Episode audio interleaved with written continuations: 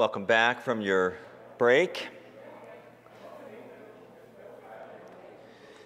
And please open in your scriptures to the book of Romans, which is found in the New Testament after the gospel accounts Matthew, Mark, Luke, and John. Then the book of Acts, you will find the book of Romans, Paul's letter to the Roman Christians of his day. And we are going to begin reading in just a moment from chapter 8,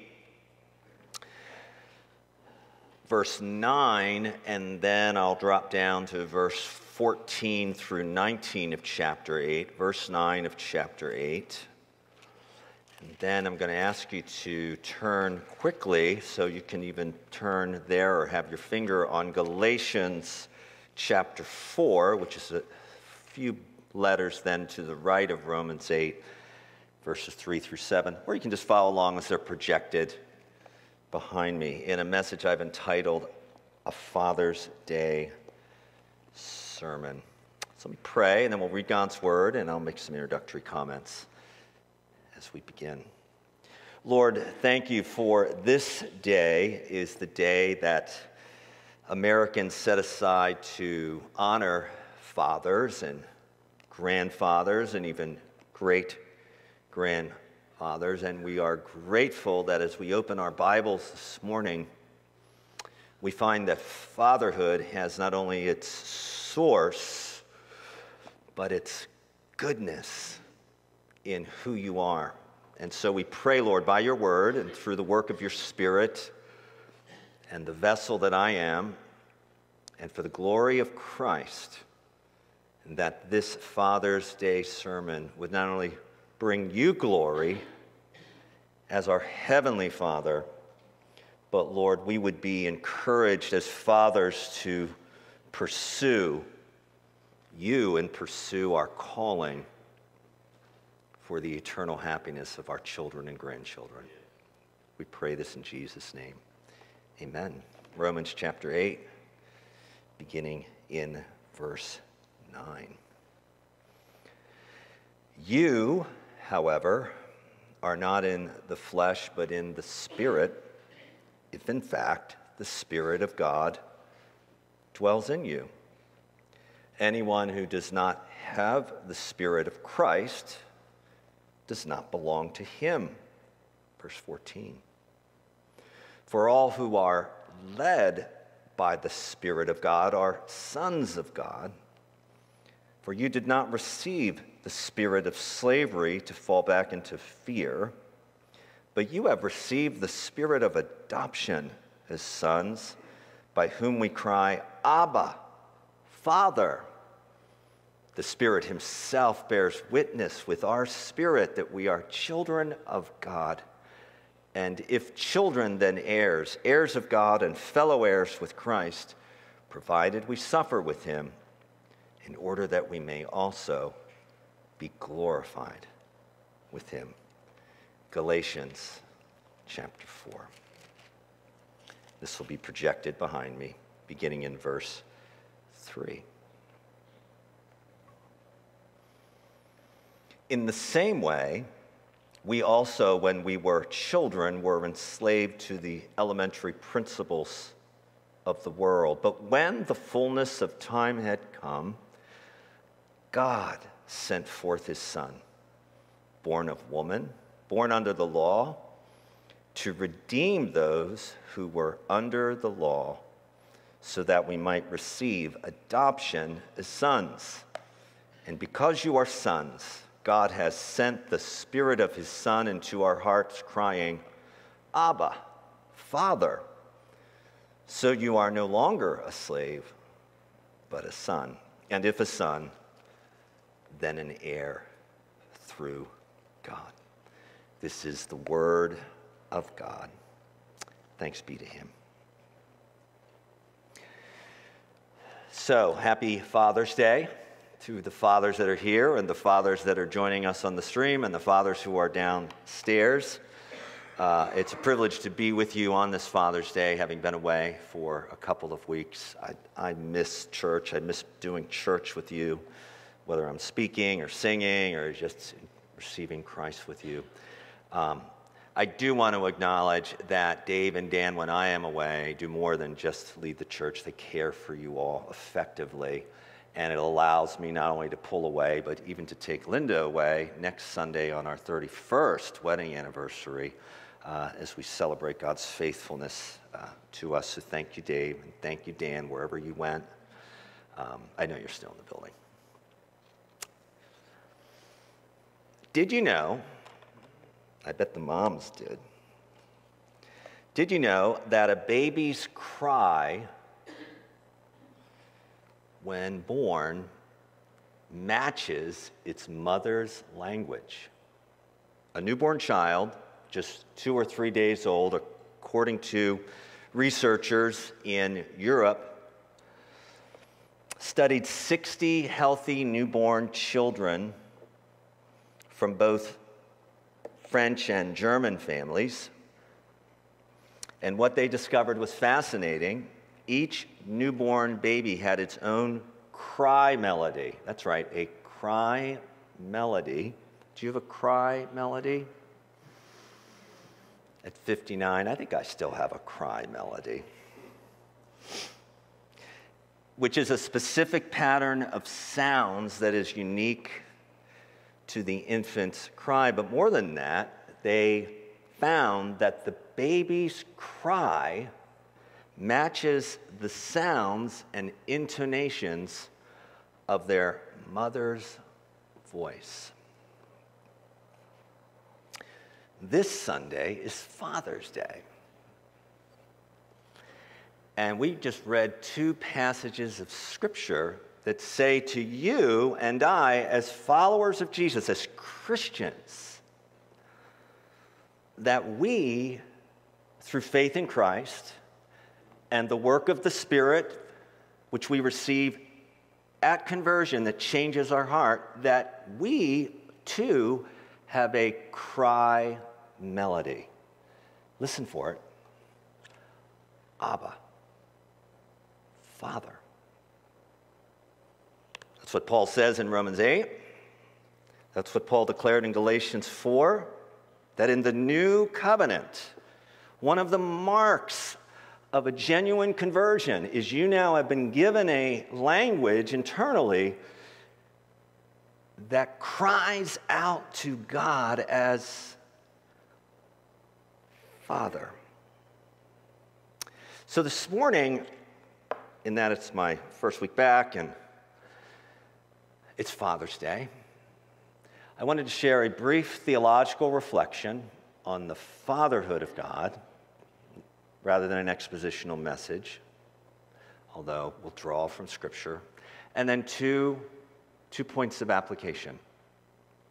That now I will root the cry of the human heart, Abba, Father, in what Scripture says is true of you or me as Christians, but then as fathers and grandfathers, whether our children be infants, toddlers,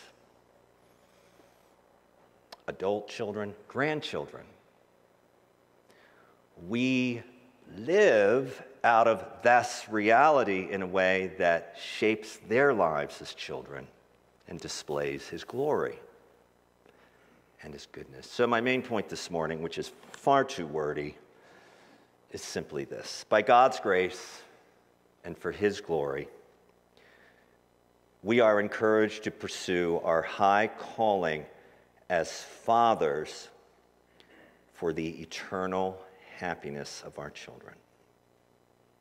And I hope this morning's message will encourage you first, if you're a Christian in your relationship God has with you as your Heavenly Father. And secondly, it will encourage you, even embolden you, to continue to embody something of God's glorious fatherhood to your children.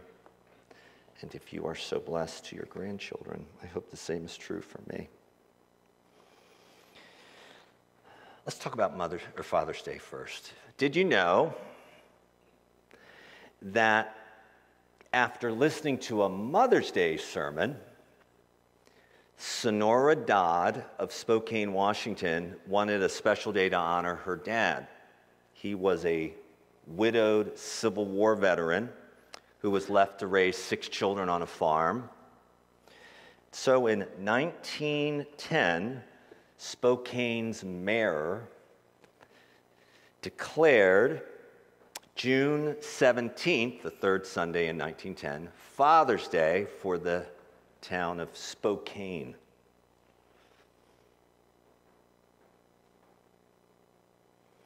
The first president to acknowledge Father's Day and issued a Father's Day proclamation. I'm not sure what that is, but I'm assuming it meant something on the calendar. Was in 1966 by President Lyndon Johnson. Richard Nixon, a few years later in 1972, signed into law a declaration, perhaps it was an executive order. I imagine Congress got in on the act and made Father's Day, the third Sunday of the calendar year, a permanent holiday. Today, Father's Day is celebrated not only in this country, but in Canada, Greece, France, China, India. Not many of us receive flowers on Father's Day, but if you're planning to give a flower to your father, it's supposed to be the rose. Interesting. Downstairs, gentlemen, there will be no roses served. But what is being served is a rosy pink, and it will taste good. I trust your. But here's the biggest astonishment is it's been recently observed that in churches like Crossway, Father's Day has been de emphasized, not acknowledged, sermons not given, while Mother's Day, all the bells and whistles and bunting is pulled out. And frankly, as I used my search engine to find an old fa- Father's Day sermon, I, I had to go back over 10 years. So on Father's Day, we do preach sermons, but we often stay in the series, so it's, perhaps that's why.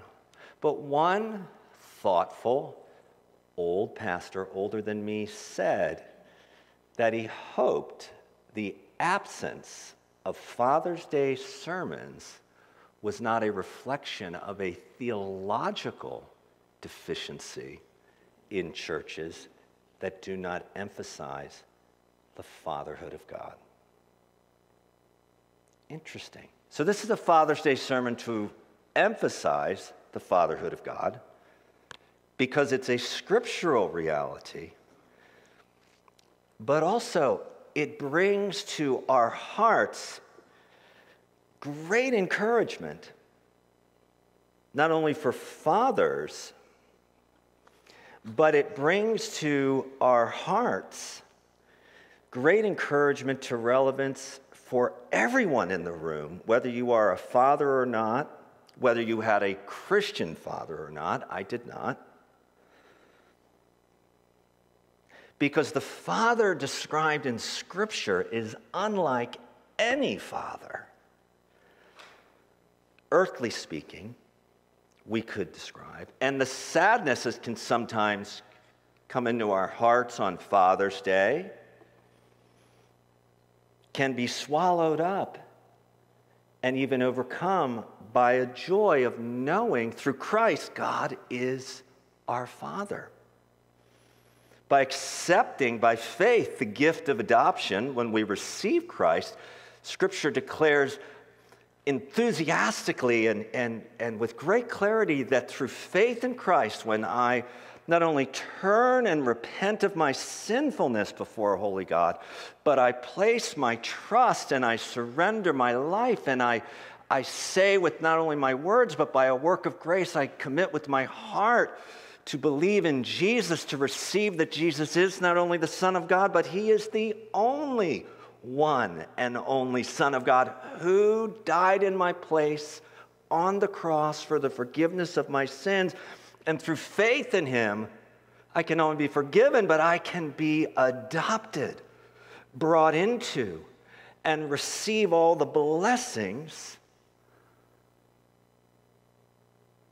of being one of his children. But it requires me to yield to the Holy Spirit, doesn't it? It's interesting, while we were singing, there was a prophetic sense, meaning there was a, a sense by the Holy Spirit, I believe, which there really wasn't space to share it. But it was of that picture we, we have in John 4, which I've been reading this summer as part of my devotions. John highlights these personal conversations between Jesus and people. And it's the woman at the well. It's the middle of the day.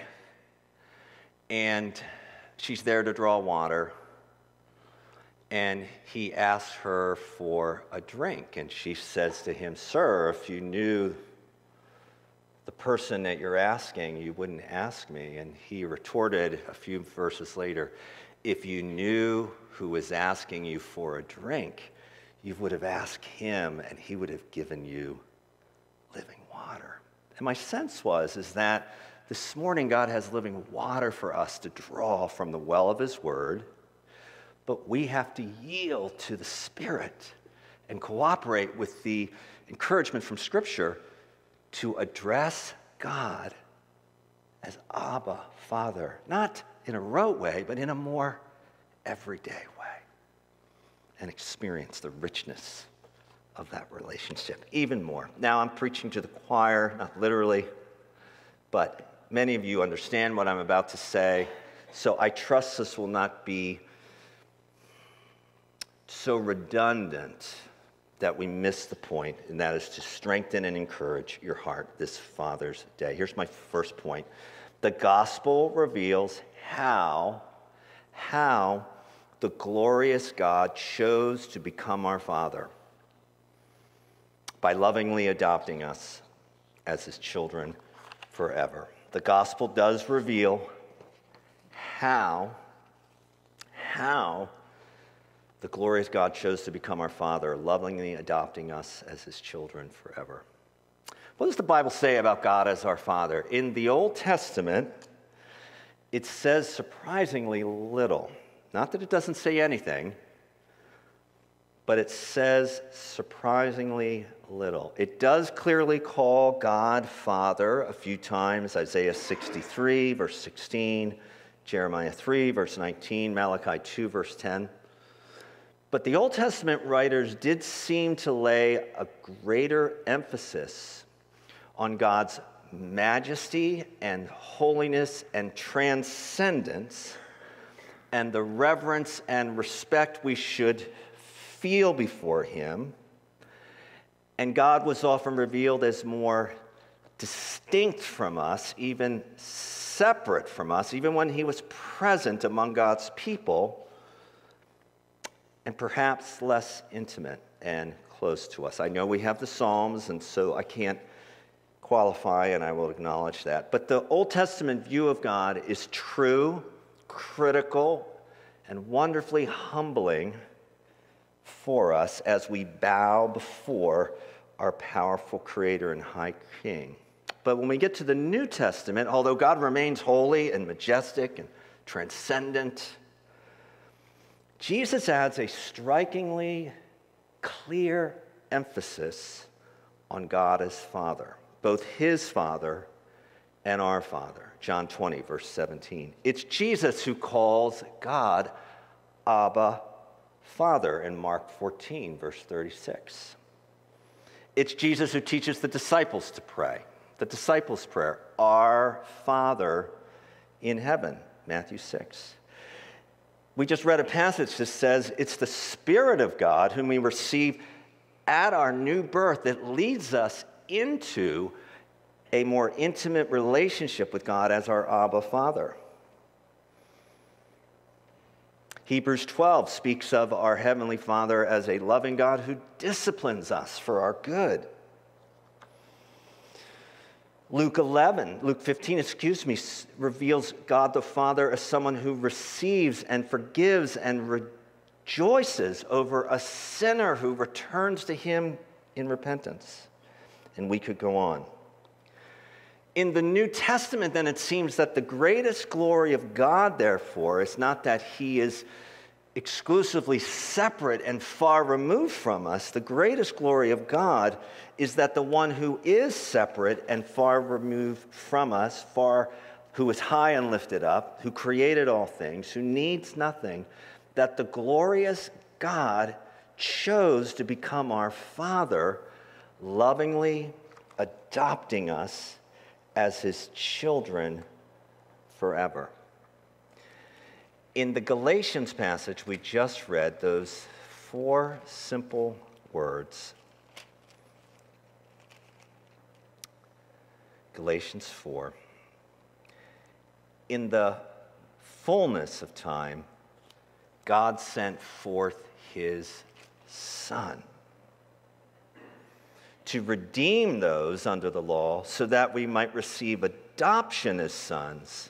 And because you are now sons, God has sent the Spirit of His Son into our hearts, crying, Abba, Father. So, one of the astonishing blessings of not only becoming a Christian, but growing in our relationship with God through faith in Christ by the work of the Spirit and the work of His Word is that we know and grow in our knowledge of God as Father and His presence as our loving Father is the essence of what it means to be a New Covenant, New Testament believer. Think about it this way, and then I'll, I'll, I'll transition to an application.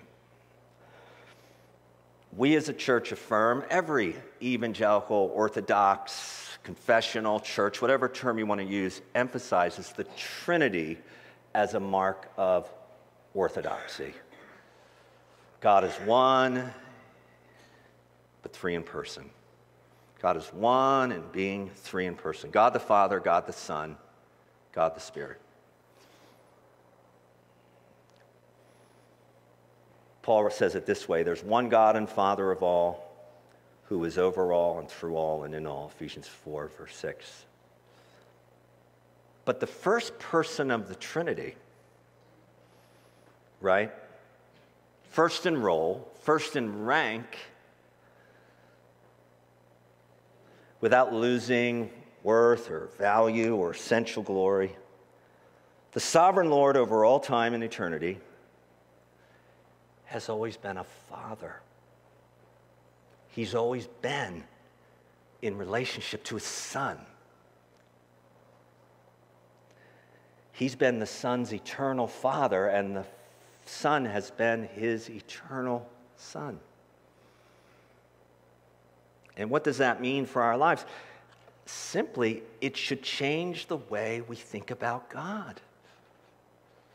It should change the way we think about God in that the majestic, transcendent, holy one is through Christ our Father. Amen?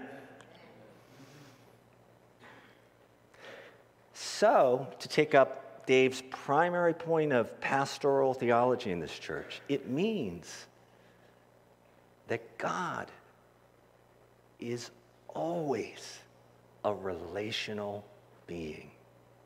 Always, always in relationship with first his son and with his son's followers. Michael Reeves writes in a book that we read years ago as a church delighting in the Trinity. Read it in small groups. There was never a time when the eternal Son did not exist. If there was a time when the eternal Son didn't exist, then there was a time when the Father was not yet a Father.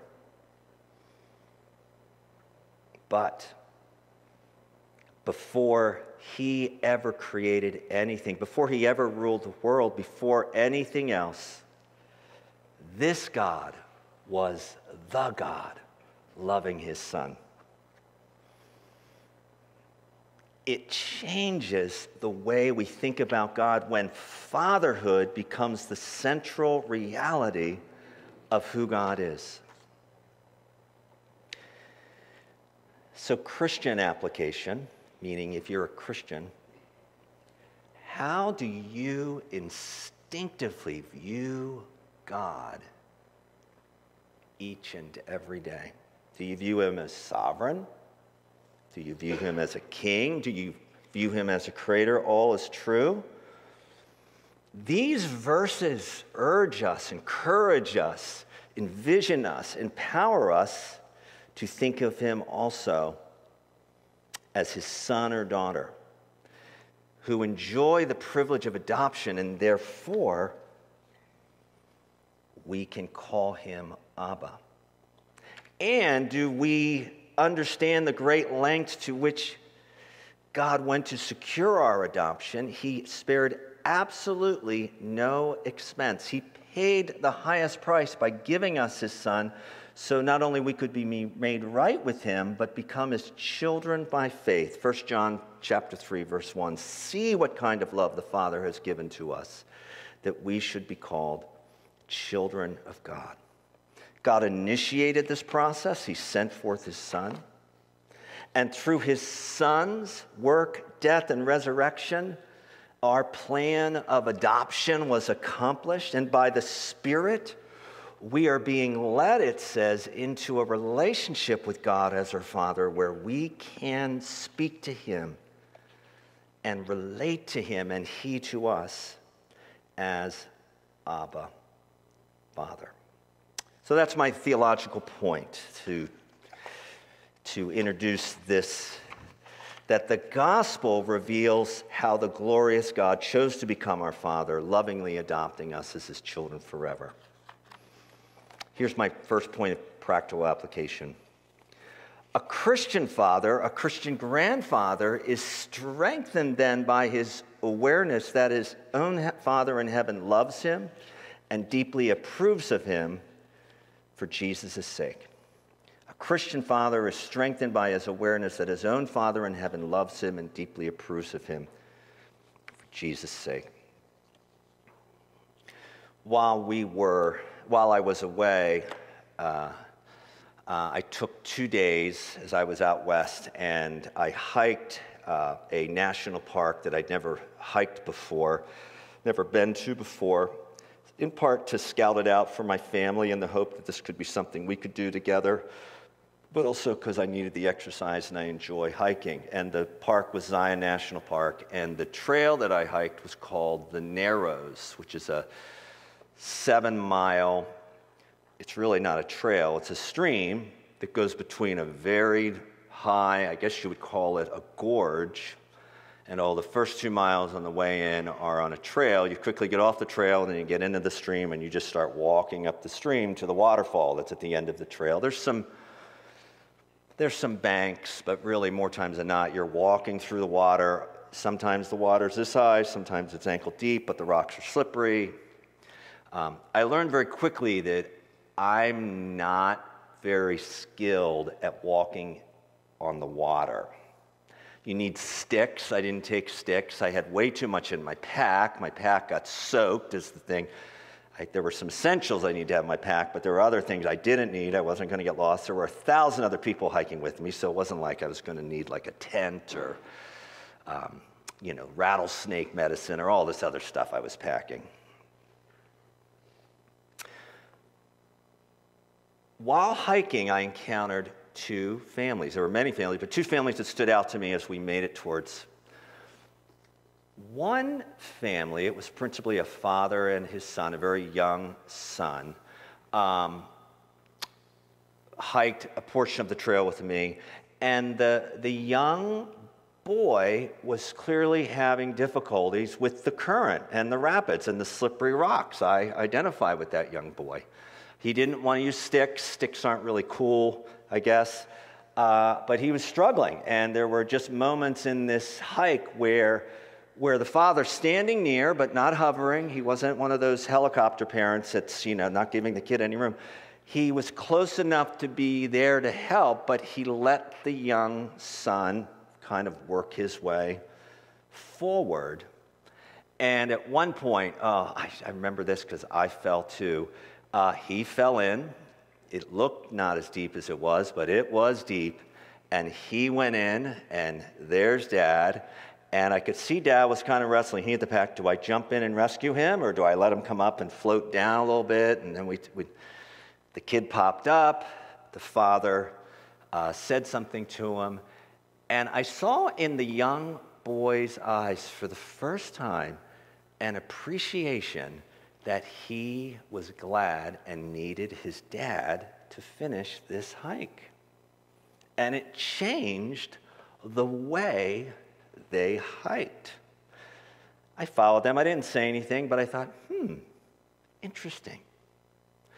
Isn't it true that in this life of ours that we lead, it's certainly true for me, that God will often use difficulties and circumstances like the rapids of this stream and the, the slippery rocks that embed that stream, and also the uncertainty because we can't see where our foot is going.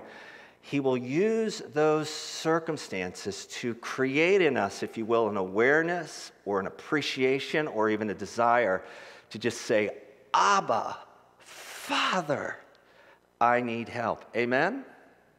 Amen. And we've been, it says, led by the Spirit of God as his adopted children to say this. And so it does seem that God uses daily life to strengthen our awareness that his own Father in heaven loves him deeply and approves of him for Jesus' sake. But there was another family I met later in that hike who didn't fall in the water that were very competent hikers. Their children, were, they were from LA. I got to know the dad a little bit at the end of the hike. They were from uh, Los Angeles and they had all the equipment and they were very skilled.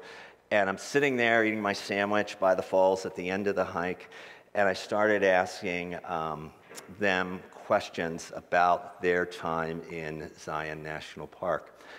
And they had been there for several days. They'd done some more difficult hikes. Uh, they, um, they didn't seem to have any tr- uh, trouble with uh, the narrows. And I asked one of the, I asked one of the uh, children, I think it was the son, as we're sitting there, um, I asked, what do you enjoy most about hiking with your family? And in, sort of a long winded answer, although they had done uh, several hikes before, uh, the boy acknowledged that by hiking together, he was being forced to do things that he didn't want to do. I said, Well, what, what possibly could you not want to do than hike the narrows of Zion National Park? And he said, without missing a beat, video games. Oh Yeah, I didn't say it critically, but I said, So are you learning to enjoy hiking? He says, Sorta. I'm learning to enjoy hiking through the experience of hiking with my parents. The other reality that the Christian father is strengthened by in parenting I don't know if this was your experience, but when my kids were born and through much of the journey, there was always that sense of, I really don't know what to do.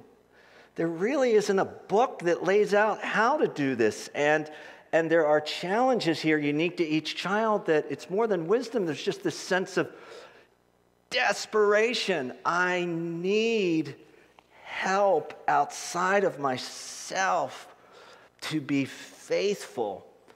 And I'm also aware that there's something within me called my sinful heart and, and selfishness that often can be an obstacle to even doing the things I want to do. And so, Lord, I need your grace and your forgiveness to, to, to not only forgive me, but encourage me to, to continue to seek to be faithful, even as I know what I'm doing is less than perfect.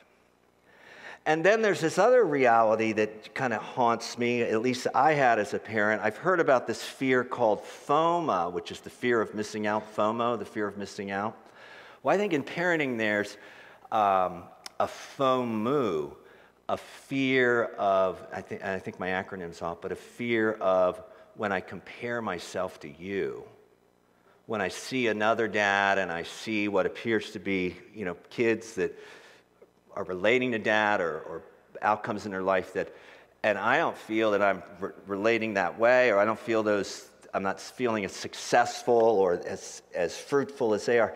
And there can be this fear. And the Christian father, then, by these passages, is strengthened by the awareness that the Father in heaven who loves us, loves us deeply and approves of us deeply because of Jesus' sake and offers to us this precious promise of simply speaking his name, Abba, Father, as we go.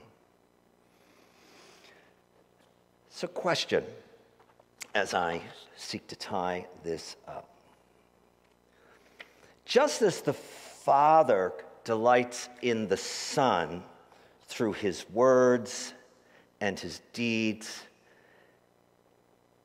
and through his presence reminds him of his eternal love. How might the gospel reality this week strengthen your awareness and mine that our Father in heaven loves us as parents, as fathers, as grandparents when we face the uncertainties of parenting our children or parenting our grandchildren, or we come face to face with the realities of I'm being selfish, or maybe I'm just, in my case, discouraged at times, or being not fully embracing my call knowing that my heavenly Father loves me deeply, approves of me unapologetically un, um, for Jesus' sake, and therefore I'm emboldened, I'm strengthened by this awareness to be a dad for Jesus' sake.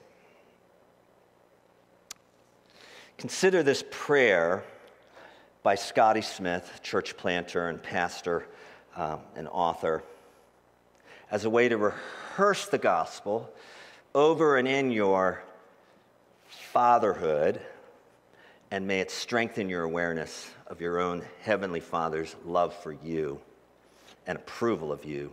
This is what Scotty wrote on Father's Day. Jim's quote number three Dear Heavenly Father, on this Father's Day, it is a great joy to affirm that you are the Father we always longed for and needed. The best earthly fathers offer a great taste of what it means to be your children, your beloved children, but they can never be to us what you are.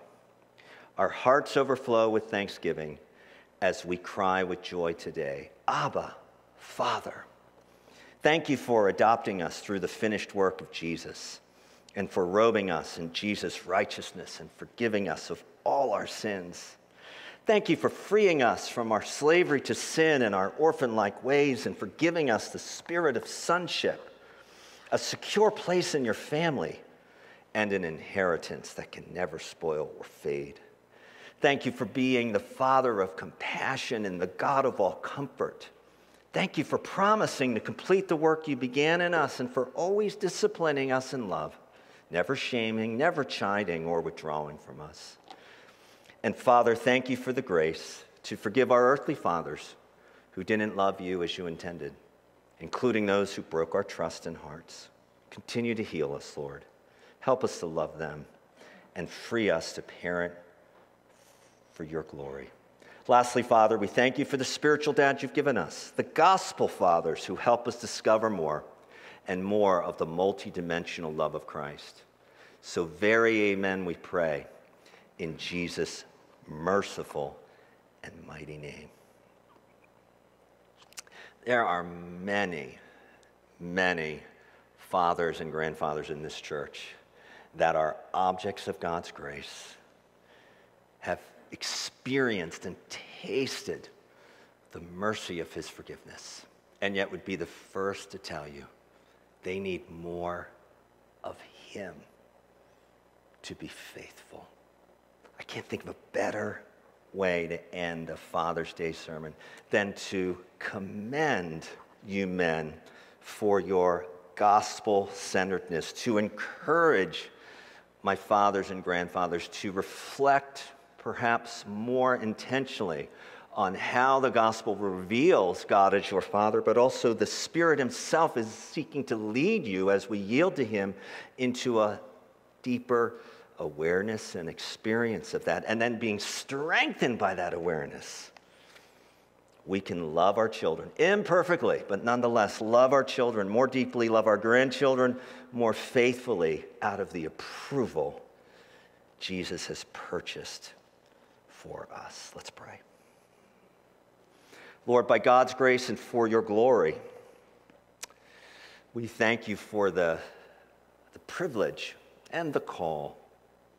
First, first, as your children who through Christ have been brought into your family, sealed with the Spirit, and joined with fellow believers, that we might say and live out of those precious words Abba, Father. Lord, would you increase our faith and deepen our awareness and strengthen our faith and hope in you that we might, Lord, for your glory and for the eternal happiness of our children, love our kids and grandchildren more deeply. Certainly in in sharing the truth of the gospel, but then displaying its effects as well through not only the forgiveness of our sins when we fail, but also, Lord, the power you give to grow and bear fruit and be more like Jesus. Lead us this week, Lord, as we consider Father's Day in a more joyful reflection of our Heavenly Father. We pray this in Jesus' name. Everybody said, Amen. Amen.